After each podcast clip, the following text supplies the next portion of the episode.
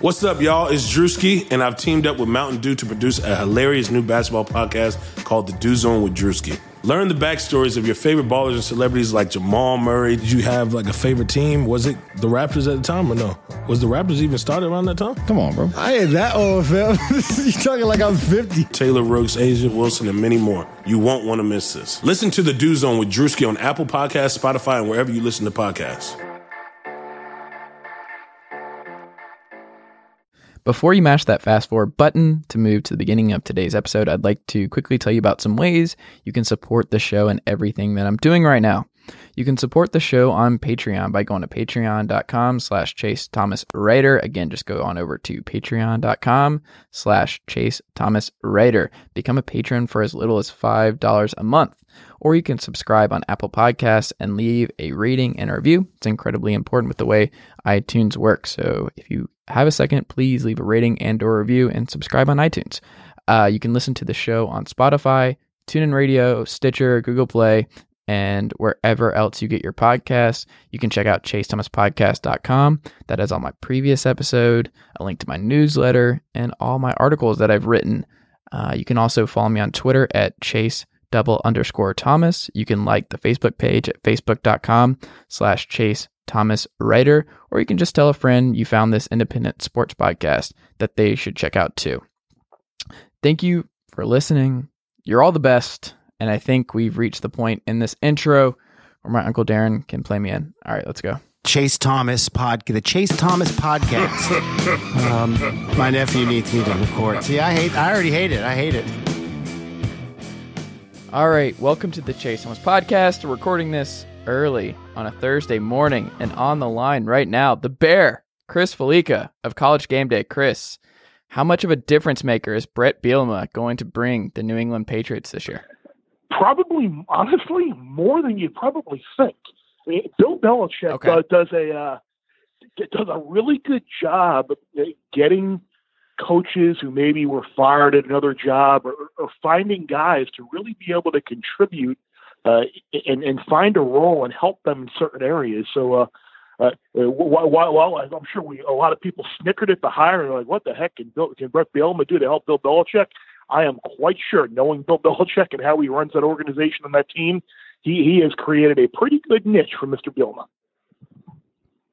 Yeah, and, uh, uh, you know what I like though? When I first saw his title, I love that it's like a callback because one of my favorite stories of the last year is like uh the profile of how good of friends Nick Saban and Bill Belichick have become. And this is a very Nick Saban thing to bring on a recently fired coach into a made up role just to can just to add another name to the staff and this just never ending list of coaches. Like you have Butch Jones now on Alabama. I'm not sure a lot of fans know that Butch Jones is on Alabama's staff right now, um, but they will because they'll see him uh, this fall on CBS, and they're like, "Wait, what? When did that happen?" Yeah, yeah, and uh, yeah, Nick, Nick and Bill have a great relationship uh, going back all the way back to like the Cleveland Browns days. So uh, they they are they maintain contact. They are in touch, and they um, yeah they they they kind of think a lot, uh, very very similar in terms of uh, organization and practice and, and preparation and team structure. So uh, yeah, you, you, you're definitely onto something there. It, it's funny you brought up Butch Jones as well. I, I, I guess a lot of people missed all those uh, those, those those pictures on Twitter and the internet, just kind of have having Butch Jones as like this underling to Nick Saban and basically being his servant and, and poking fun of that. That was uh. That was- that was one of the, the, the Twitter punchline jokes of the uh, of the spring for sure. yeah, it's just weird, man. I don't know how any of it's legal that he can just have all these different people. When he brought in Steve Sarkisian and everything else, where it's just like it's this never-ending rolodex of names that he just acquires, and uh, I, I don't see how it works. But if I'm somebody like Missouri, I'm pretty upset because not only does uh, Nick Saban keep gobbling up all of these great minds uh, to his staff. Like they're saddled with Derek Dooley with a potential number one overall uh, pick in next year's draft and Drew Lock. Like uh, Mizzou fans, man, they got to be going into this year like just having no idea what to think. Like they finally have a great quarterback, the best quarterback in the SEC, but they also lost Josh Heupel to UCF, and it's just it's a big year for Barry Odom, obviously, but uh, yeah, like I, I just I have no idea what to make of them. And like the Dooley jokes, like when we're talking about Twitter jokes right now, it feels like Dooley is the new uh, Twitter punching bag, and just like that's been a big topic of discussion just around the SEC right now. Is like um, this defense really sucked last year from Mizzou, and uh, what was awesome was their offense, and Drew Lock was really good, and he's he's fun to watch and everything else. But like uh, Derek Dooley's coming in there, and we just we have no idea what to think of this team and how he's going to do coaching Lock. Yeah, they're they're they're they're one of those teams I think where, like, like you mentioned, no one. I, I, I think people, some people think they could be really good and potentially uh, uh, be it a, a sleeper in the SECs, And I think some people, uh, and I'm included in this camp, I, I think they're going to disappoint this year. I think they were a little bit of an aberration last year. Uh, beat nobody, lost to the team they should have lost to, beat all those teams that had a losing record. Um, I'm curious to see how the Dooley thing is going to go. You touched on their defense about how bad it's going to be. I'm sorry, or, or how bad it was last year. Uh, I'm sure it'll be a little bit better just knowing uh, Odom's history and how Missouri's had some some pretty good defenses uh, in, in recent memory. But I, I'm I'm not sold. The schedule toughens up a little bit, and, and even the uh, I know probably people will laugh and scoff, but that non-conference game against Wyoming, I think is going to be a lot more difficult than people think. Wyoming has probably uh, the best defense in the Mountain West, and I know they lose Josh Allen, the quarterback. Uh, they had a bunch of young skill position players last year. Uh, they, maybe they won't have a quarterback who's as highly touted known as Josh Allen, but uh, you, you count on one thing that Craig Bohl will have that team ready ready to play, and I, and I would not overlook them if I were uh, Missouri. They have a better coach, and that always matters. Like I would give me Greg Bohl over uh, Barry Odom every day of the week. So um, it that should be fun. Um, yeah, I just I don't know what to think of them, but like they're not my sleeper team in the East, and I think everybody's crowning Georgia right now, and I'm interested to see what you think about this. Is I just Florida's schedule? I don't know if people have looked at it yet it's a cakewalk, and I'm a gigantic Dan Mullen guy, and just like he's the best coach in Mississippi State history. Like he just wins wherever he goes, and like the one problem with Florida over the like last seven years has just been their offense. And I understand that Jim McElwain preached the same thing when he came in, and they've just never been able to figure it out. Must Muschamp, McElwain, everything else. I'm not worried about that with Dan Mullen. Like he's gonna figure it out. Like whether it's Franks or whoever, like they're going to figure it out, and that schedule is just it's right there for 9 and 3 10 and 2 and we know how they play georgia all the time anyway i just i'm going to go ahead and say it i think florida is winning the sec east this year I don't know if they can do it this year because while I, I totally agree with you, and I, I'm a huge Dan Mullen guy, uh, he knows what it takes to succeed in, in Gainesville. He's done it before. He knows the type of athletes and the expectations there. And, and look, he's turned Dak Prescott into an NFL quarterback. He's turned Nick Fitzgerald, who was barely recruited by any FBS schools in, in, into a really productive college quarterback at Mississippi State. Uh, he'll he'll be able to get whatever he can out, out of Franks and, and the guys that are on that on that offense. I, I think the news that's going on off the field right now, uh, it would be a little bit a little bit concerning. We'll see where that story leads. Um, and, and, if anything comes of that, that, that could certainly uh, dampen expectations for this year. But uh, I'm, I'm, or to positive because Florida's back. The Urban Meyer Florida days are back. That's actually good news. you want these headlines if you're a Gator fan. You missed these. Those were the glory days. Yeah, I, I, I guess that's one positive way to spin it. But but but, but I'm with you. I, am with you though. I, think you look at Florida's schedule and, and their road games and, and, and who they have and uh, the, the way the way it breaks. Uh, uh, I, I think eight wins is certainly a minimum for Florida and I think nine are certainly on the table for uh, for the Gators this year. And uh, it, it was funny. Uh, Peter Burns posed a question uh, the other day on Finebaum to me, asking about who, who he thought would have more immediate success uh, in the SEC: uh, Jimbo Fisher at Texas A&M or Dan Mullen at Florida, well, East versus West. And I uh, and, and I took Mullen just because I thought a his familiarity with Florida was a, was a huge asset, and, b there just aren't as many obstacles in the in the East uh, as there are in the West. Yep. Yeah, I'm really interested to see how it works with Jimbo at Texas A&M, but I have my doubts. It has a very Jon Gruden to the Raiders feeling to me, where it's like they gave him this long, big contract. It ended really awkwardly and pretty bad in Florida State, and I just I don't know. I think there is a strong possibility Texas A&M fans are going to uh, look back at the Sumlin days of like, oh my god, that was really good. We should have been more appreciative to that time period as an Aggie fan. Like I just I don't think it's a slam dunk. It would not surprise me if Kevin Sumlin has a better win percentage at Texas A&M than Jimbo Fisher when it's all said and done. Well, at least there's no pressure on uh, Jimbo Fisher at A&M. It's not like he's been given this Right. blank plaque that says to engrave it when you win the SEC or the national championship. I mean, uh, making him the highest paid co- coach uh, uh, in, in the country and, and one of only what four coaches in the country to win a, uh, a national championship that are still active. There's, there's no Right. pressure on him at all there with all those big money boosters and the improvements to Kyle Field, facilities. I mean, he, he can easily go eight and four every year, and they'll be totally fine with that. But I, I, I'm, I, as you couldn't tell, I'm being very, very tongue in cheek. Um, I'm, I'm with you. I, I wonder how this is going to go. I, I don't think he's going to be a like a like a six and six type, seven and five, uh, which would be a disaster, I think, for uh, for A and M uh, moving forward Yeah. in the next couple of years. But if you look at what he did at Florida State, uh, his most success obviously was with with with Jameis Winston at quarterback. So when they won the national championship, got to the college football playoff. Uh, you look outside of that. I mean, he was essentially an eight and five type coach. Um, recruited great in the ACC. Could get anybody he wanted into school. Uh, Florida State had some great NFL players, high NFL draft picks. Um, you really didn't have to deal. I mean, Clemson was still kind of on the ascent uh, in, in the ACC Atlantic at the time Jimbo was there. They really had his way. He had his way in the, the ACC for a long time, and uh, he's not going to have that in the SEC West. I mean, as long as Nick Saban's at Alabama, uh, they're going to be second fiddle to them. Auburn, you know, is going to be a solid team year in and year out. Uh, LSU, once they get things figured out, whether Coach O is the guy long term, Okay, let's not assume they're getting things figured out. LSU has given me no reason to believe that they're going to figure that- things that- out that's at all. yeah. I'm not giving them the benefit of the doubt there. No way. one one of my uh, one of my friends who, who I work with, um, and I've known for a, a long time. We have a he he kind of isn't the biggest LSU fan, and, and we we always have weekly conversations about um, yeah LSU. They really can't lose to, and I, I would say he's not the biggest Coach O fan either. And and my my Hmm. buddy goes to me.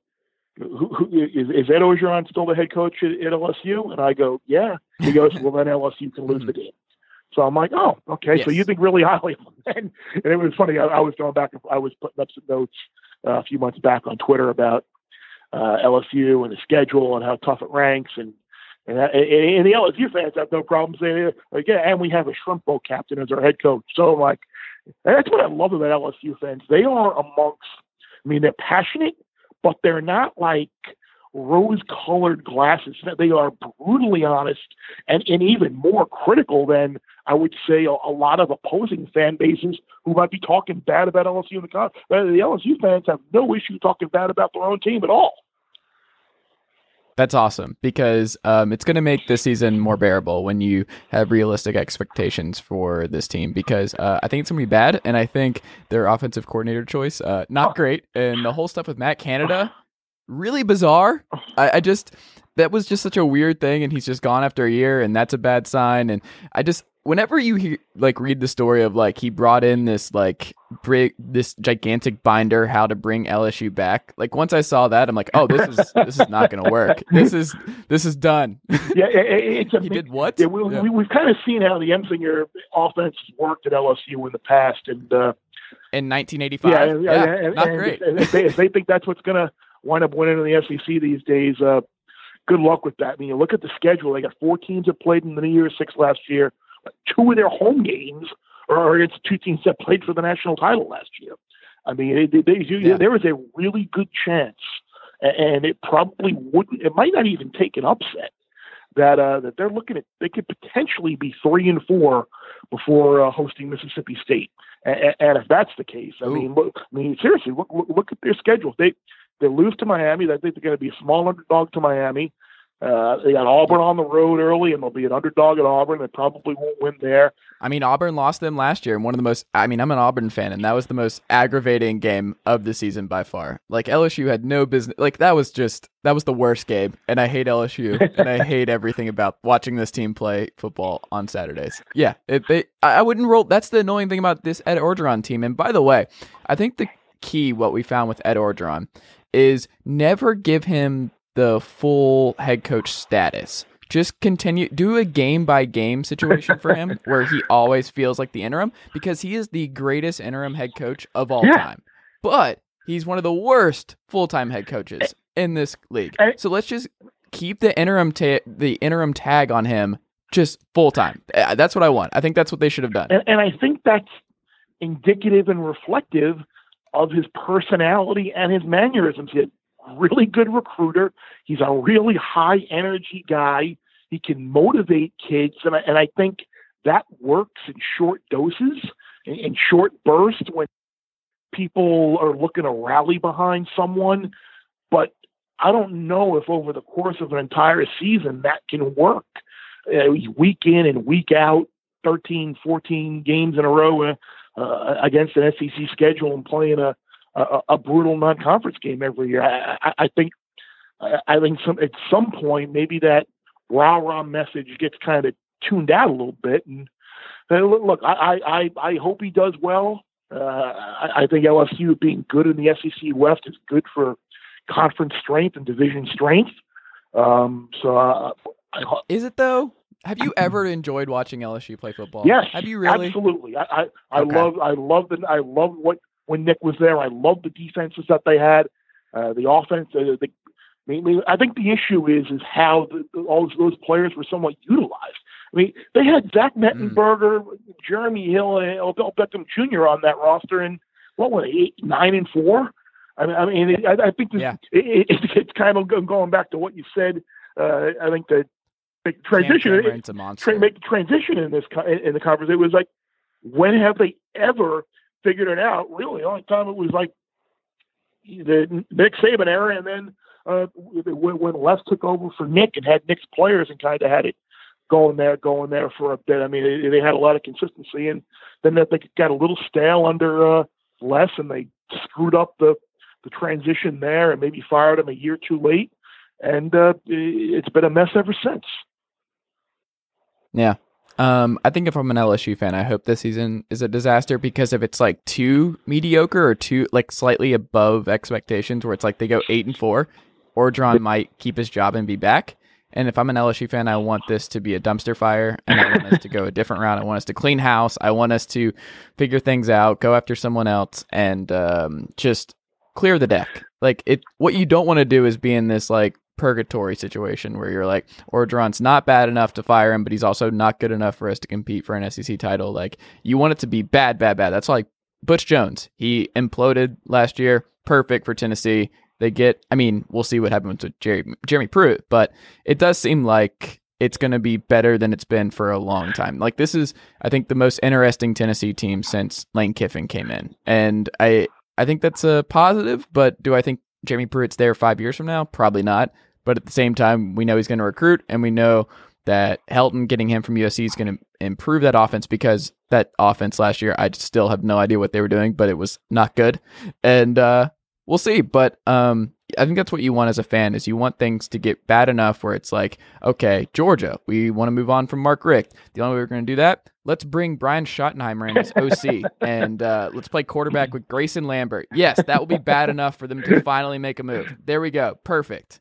Yeah. Yeah, I'm with you. I- I'm, I'm, I think the exact same way. I'm, I'm a Jets fan, and I remember the year that the Jets wound up going one. I'm so sorry. Uh, uh, believe me, I, I could go on for, for hours upon this. But um, the year that they went one and fifteen, I was so upset that they beat Arizona to avoid the 0 and 16 season. Because if there was ever a team, a franchise, a head coach that deserved to go 0 and 16, it was the Rich Kotite New York Jets. I, I was, yeah, I, I I either want to be biblically, epically bad or really, really good. Like all the Lions fans that were upset that they didn't win it. Why? It's great. It's historic. It's memorable. Uh, you- you- One Yeah. in fifteen. Ah, who cares? You, you you were bad, but you weren't historic. I mean, zero and sixteen. That, that that's awesome. I mean, uh, you know, well, you don't want to be zero and sixteen, but again, if you're going to be bad, you may as well just burn it all the way down to the ground and be the worst you could possibly be. Words to That's- live by. Sound advice. yes, words to live by. Burn it down. Um, who was your favorite head coaching hire this offseason?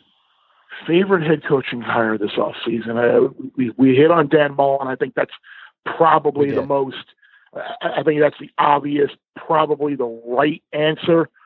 Um, would, uh-huh. would, would be Dan Mullen. I'm trying to think if you're looking for someone maybe that might be really, really off the radar.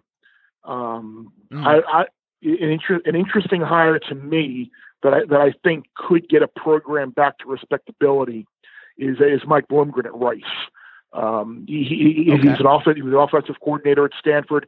He knows what it takes to kind of get players, certain types of players, into a really good academic institution. And that's what Rice is. I mean, they they won. I mean, a few years back under Bailiff, they they, they won nine or ten games, and then but that, that's a blip on the radar. But I think I think Bloomgren and his offensive scheme at Rice, uh, he can get a lot of kids from Texas um, that maybe were overlooked by some of the bigger schools in Texas, maybe, or, or, or some of the what what Stanford was able to sell to some kids academically. Uh, maybe he can sell that that, that education to some kids at Rice and, and get them back to. I mean, look, you're in a conference where uh, if you're respectable and if you have any talent whatsoever, you should be able to win uh, six games. I mean, I don't think he's going to be able to do it this year, but but but I think he very easily could have Rice back uh, to a respectable level in a couple of years. Okay, I like Probably it. weren't expecting Mike Bloomgren and Rice to come up in the middle of this conversation, were you? No, I did not. I did not. I'm gonna have to cut all that because I don't think we have any Rice fans that listen to the podcast. So I think they tuned out at that point. So I can't do it. I you brought up Rice. I can't. Uh, I mean, shout out to Rice and the. I think they're the Owls. Yes, they are. Yes, they are. The Rice Owls. Yeah, there you go. Um, so I I would say for me, two of the ones that I think we're gonna look back on like five years from now, they're kind of linked in a weird way, but I do think Willie Taggart's gonna be really good at Florida State and really good really fast. Like I would not be surprised if they're nine and three this year and they turn it around pretty quickly. Like I love the Harlon Barnett hire as DC. Like he's just been so critical to Michigan State the last couple years, and you don't realize just how many DBs he he has put in the NFL from Michigan State. They become DBU basically. And Mark Snyder, who and, was on that staff with Harlon Barnett at Michigan State as well, who has handled some DBs and some linebackers in the past too. Both those guys are down at Tallahassee now. Yeah, I just think it's it's a recipe for success for Tallahassee, and I think with how messy the Jimbo stuff got, like it's a huge home run that they were able to salvage everything and end up with Taggart and uh, Barnett and everybody else. So I think they're going to be okay as long as they don't start Will. Uh, is it Will Blackman? No, what is his name? James, James Blackman. I'm not sure. James Blackman. Yeah, that was awful last year. I watched too much of it. Like part of it probably wasn't his fault, but um, it was not pleasant, and I still have flashbacks to the uh, I think it was Boston College game that was just awful. Oh, the Friday night and game. I couldn't. Yep. Yeah. Oh my God. No thanks. So I'm out on Blackman. But I, I, was a big Deondre Francois, and this is my most embarrassing Heisman pick before the season was uh, Francois. I was pretty high on him, and after the Alabama game uh, last year, I was like, "Oh well, this isn't happening. This was a ter- This is why I don't gamble. What a dumb thing I said. I don't, Deondre Francois was going to be the Heisman. I don't think that was a ridiculously bad Heisman type pick. I mean, they, they were people forget they, they were the number three team in the preseason I mean, he got hurt against yeah. Alabama on kind of a weird play, and, and the season kind of unraveled for a bit because they didn't have, excuse me, any depth at quarterback uh, behind him after a couple of guys had transferred out of the program. Um, and then you're stuck playing Blackman, who's this punch, probably 165 pounds soaking wet.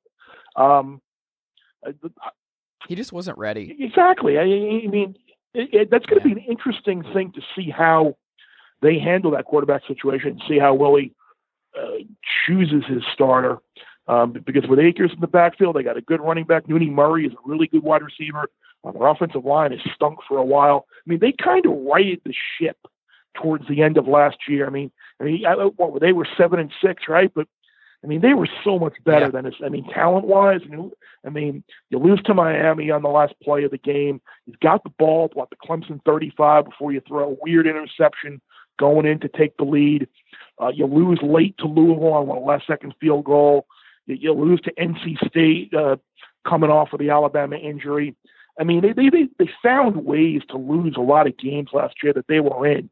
And it wasn't like they were all, and, and that's what I love about all the uh, getting back to last year and all these UCF fans and people saying, "Oh, Alabama, they beat nobody. They shouldn't have been in." And UCF, we beat top 25 teams in Memphis.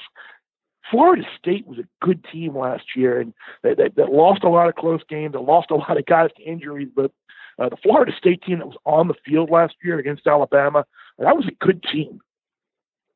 Yeah, so they'll be back. Florida State fans don't need to get nervous. I think they'll be fine. Um, and I'm going to cheat a little bit, so I have a combination pick here.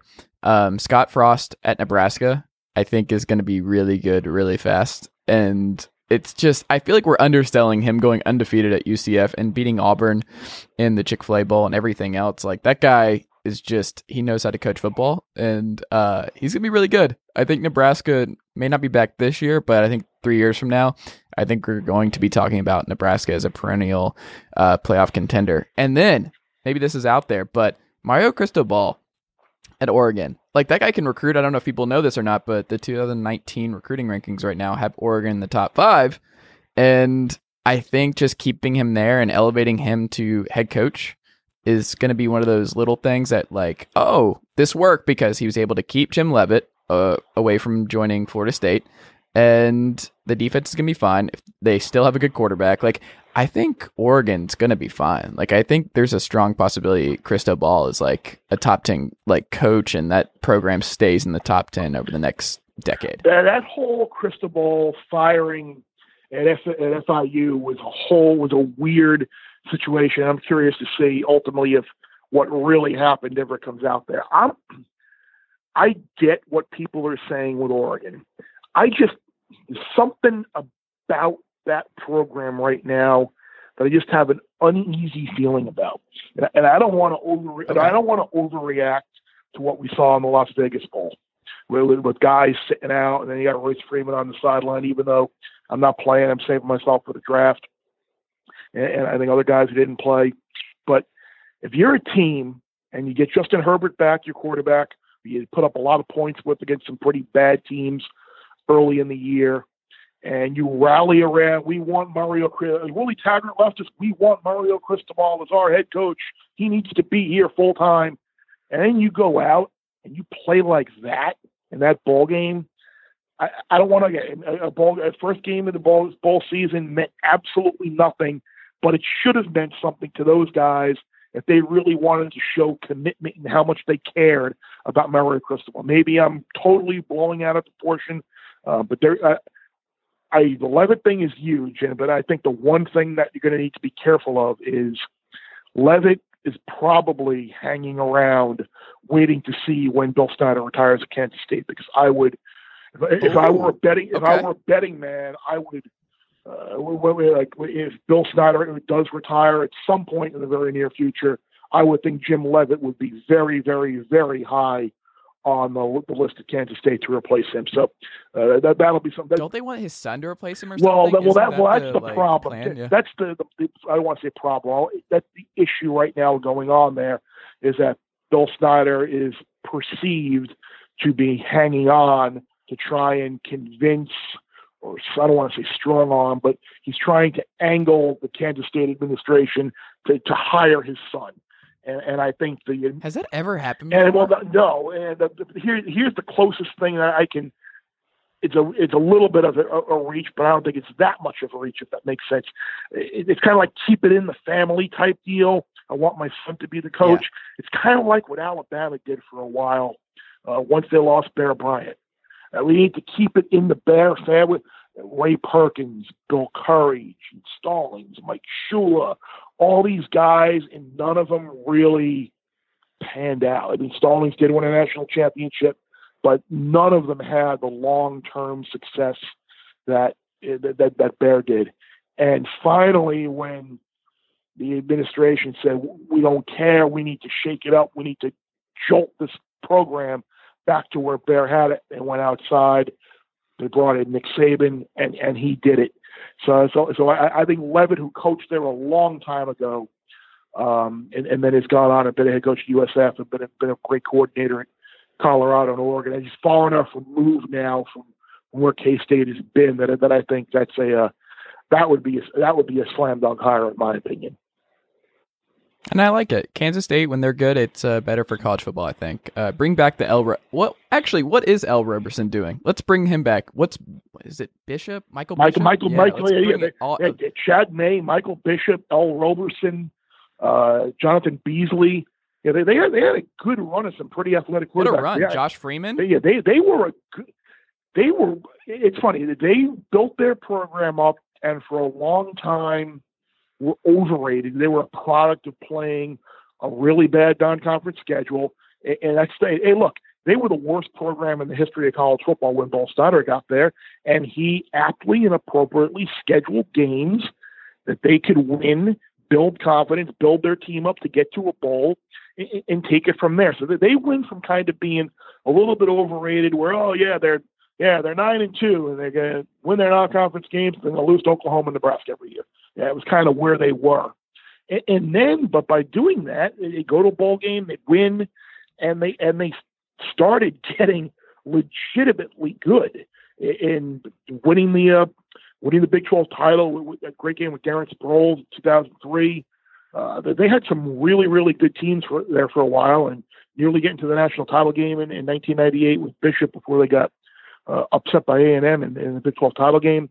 Um, and then and Snyder left. Then he kind of kind of come back to, to to get it going again. But yeah, they they um they put together a really good team. I, I, the Collin Klein team that was number one in the country before losing to uh, Yeah. RG three. Yeah, they've been. Yeah, they they they they they they certainly that is the, in, in my opinion, the greatest coaching job uh, in college football history. I know people can say, "Oh, Nick Saban won five national." Oh wow. That Nick Saban won five national titles in nine years. How Alabama? How can you look at look at Kansas State before Bill Snyder got there, and, and to get a team to number one in the country on multiple occasions and be close. He did it twice. Yeah, exactly. Mike Price Yeah. destroyed that program again, and he just comes back and saves it one more time. and- and from from where they were, and the, the, the under Bill Snyder and pre Bill Snyder graphic uh, is one of the more remarkable things to look at uh, uh, statistically. I like it. Um, a couple more things, and then we'll go. Uh, what are your early top four playoff picks? Gosh, it's hard to really, and I've gotten into this with a bunch of uh, people. It's hard not to imagine Alabama, Clemson, and Ohio State in the playoff. It, really is, and I know this, this brings in the whole NBA debate. Is that really good? Uh, we know the Warriors are going to win before the year even starts, but people watch the twists and the turns throughout the year, the stars, just to see who ultimately emerges. Um, the, the Pac-12 was so bad in the bowls last year, was so average during the regular season. That a Washington Auburn game, Week One, is the most intriguing game, uh, the game that I'm looking forward to the most uh, to Yeah. start the season because uh, you've got an Auburn team that was so close to playing for the national title last year, uh, loses to Georgia in the SEC championship game, and of course you have the the, the hangover, guys sitting out, no motivation. We should be playing in this building for the national title. We shouldn't be that close. And you got a UCF team on the other side, and it's gangbusters. And they were right, by the way. Gangbusters. They were right to be pissed. Oh, eh, eh, who was rightly pissed? Uh, Gus Malzahn and Auburn Oh, oh, about about yeah, it, it yeah it.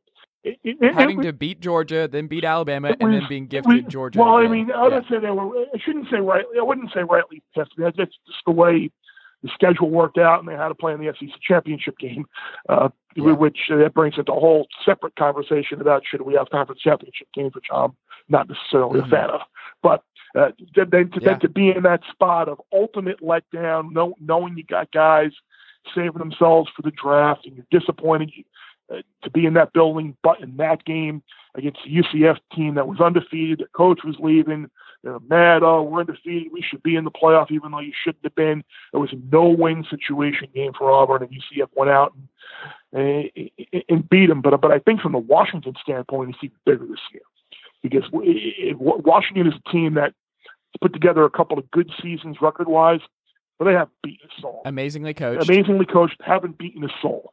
Put a bunch of guys in the NFL draft, Yeah. really good defenses, but if you're saying their best win in this run the last couple of years is beating beating Colorado. I mean, come on, I mean, they beat Stanford once on that Friday night game. Put some respect on the Apple Cup and beating Washington oh, State. Please. Put some respect. you're on not, that you're not, you're not, you're not going to get any respect out of me for that. Uh-uh. Not, not, not, not happening. That, that could be the subject of another podcast. But you, you see what they Yeah. did in the bowl game against Alabama, playoff game against Alabama. They could have played eight quarters and they weren't going to score a touchdown uh, after being gifted that first touchdown early in the early in the game. Uh, Penn State ran up and down the field on them with with Ricky Rahne calling the plays for the first time and Saquon Barkley basically playing half a game. In order for Washington, I think, to get the national respect and the Pac-12 conference uh, national respect, Washington needs to go out and win that game. Because if they don't, uh, I, I think you're going to hear the cries uh, immediately. So, That- so just to quickly go over what I was uh, saying again, uh, I was talking about how big that game is for Washington and the Pac-12, the Auburn game uh, in Atlanta. Uh, be- be- because if Auburn were to go, if, I'm sorry, if Washington were to go down there and lose, uh, Pac-12 is really not going to have a chance to get another huge non-conference game, and, and, and I think the perception of the Pac-12 is really going to hinge on uh, on what happens week one in that game. So that is a huge uh, game, and the game I am looking forward to the most to start the year. Yeah, and I'm, there's gonna be a lot of NFL scouts there because it's gonna be Jake Browning versus Jarrett Stidham, two guys who might go in the first round next year. Uh, if Jake Browning yeah. is drafted in the first round of the NFL draft, uh, we we have bigger issues I think to solve. But, I mean, this QB class is terrible. Like this upcoming one, it's like Yep. Drew Lock, it's Jarrett Stidham. It's it's not a deep class like this past year, No. so it would not surprise Ryan Finley from NC State is going to be will, will, will be a guy exactly. But that but that's what your Shea Patterson if he leaves after one year at Michigan, and that's why so many. That's why people were. uh, One of the big subjects going into this past year's NFL draft was, hey, if you don't think Sam Darnold is going to be a good NFL quarterback, or you don't want to take a chance on chance on Josh Allen, wait till you see what you're looking at next year.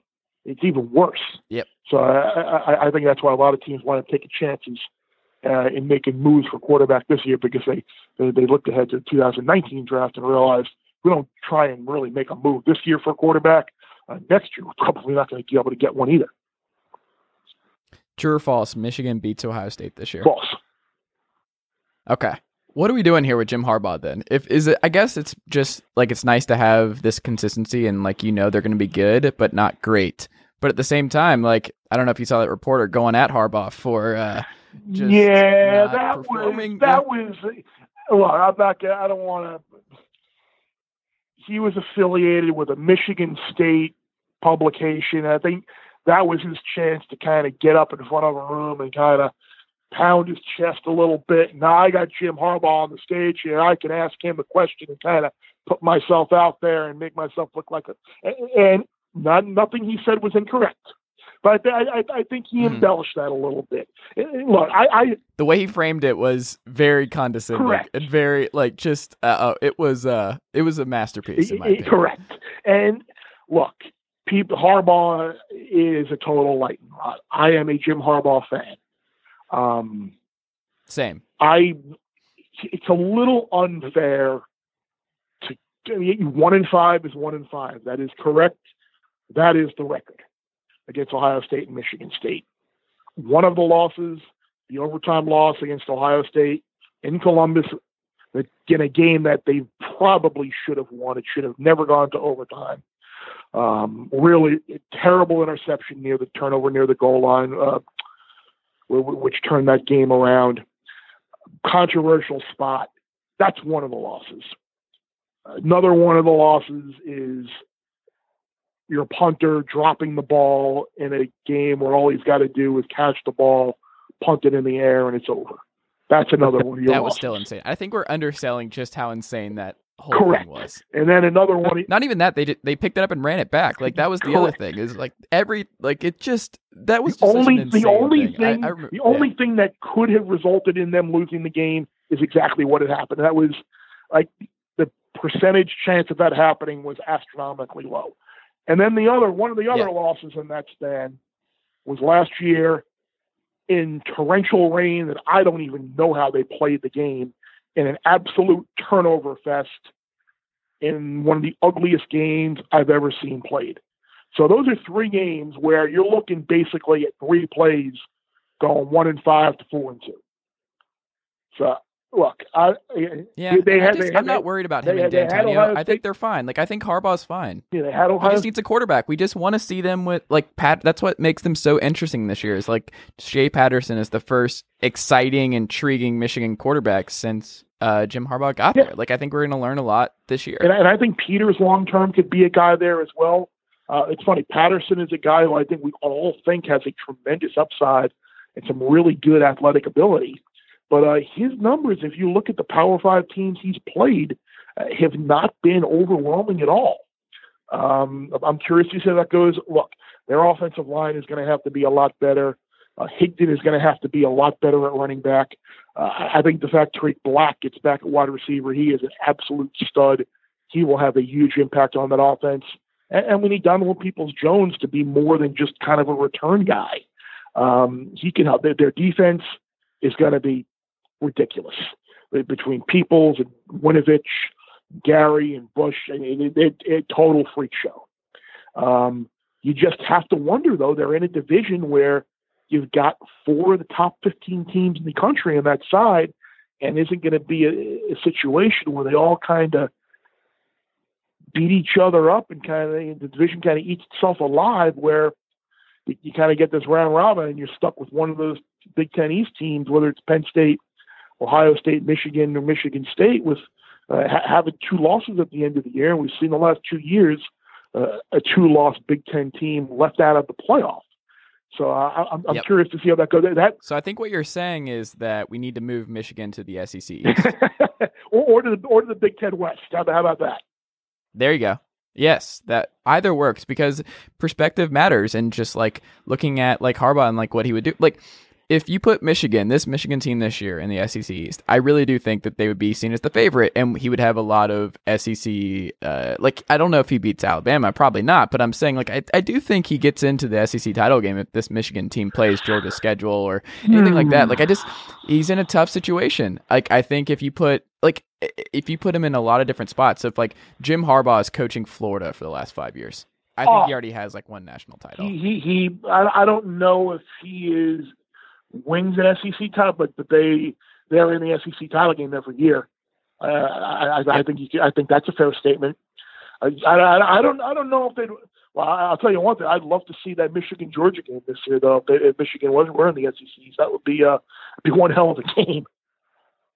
Yeah, I think it'd be really fun. I just I'm still kind of I don't know. I just I'll I'll always look at like ex Saban assistants kind of like Belichick assistants mm-hmm. where it's like he is 13 and 0 against his assistants and like that's why I was just not interested in the title game at all and that's why I wanted Baker and Lincoln Riley in the title game so much is that well A I also love Baker Mayfield but B I just I think Lincoln Riley has a better shot of beating Nick Saban in a one game playoff than Kirby Smart. And as long as Kirby Smart is there and Nick Saban is at Alabama, I just don't see it an avenue for Georgia to win a national title because they have to get through Saban. And I just, he's literally never lost to an ex assistant. Uh, and there's just something to that. I, I think a lot of those. I mean, you know what the one constant was in nearly every single one of those games.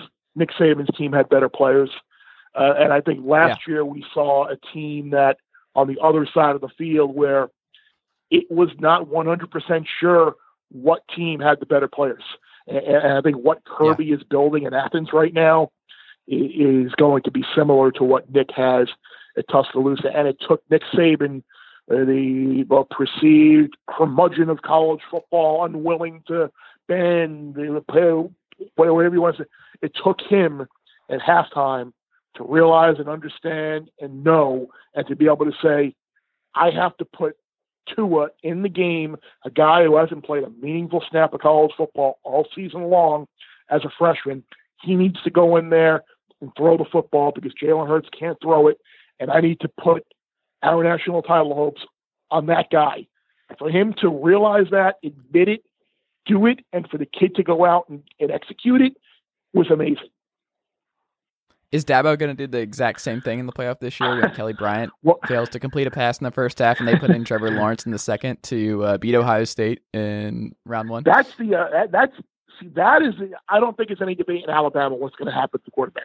Tua is going to be the guy, but the Clemson thing is more interesting to me because if you look back at Dabo's track record and even how he handled Deshaun Watson, he let Stoudt play, the guy who had been there, the upperclassman, and it took until mid-season to finally. But actually, it took to like when he put him in against Florida State when he realized he had to, and then nearly pulled off a big upset against the Seminoles.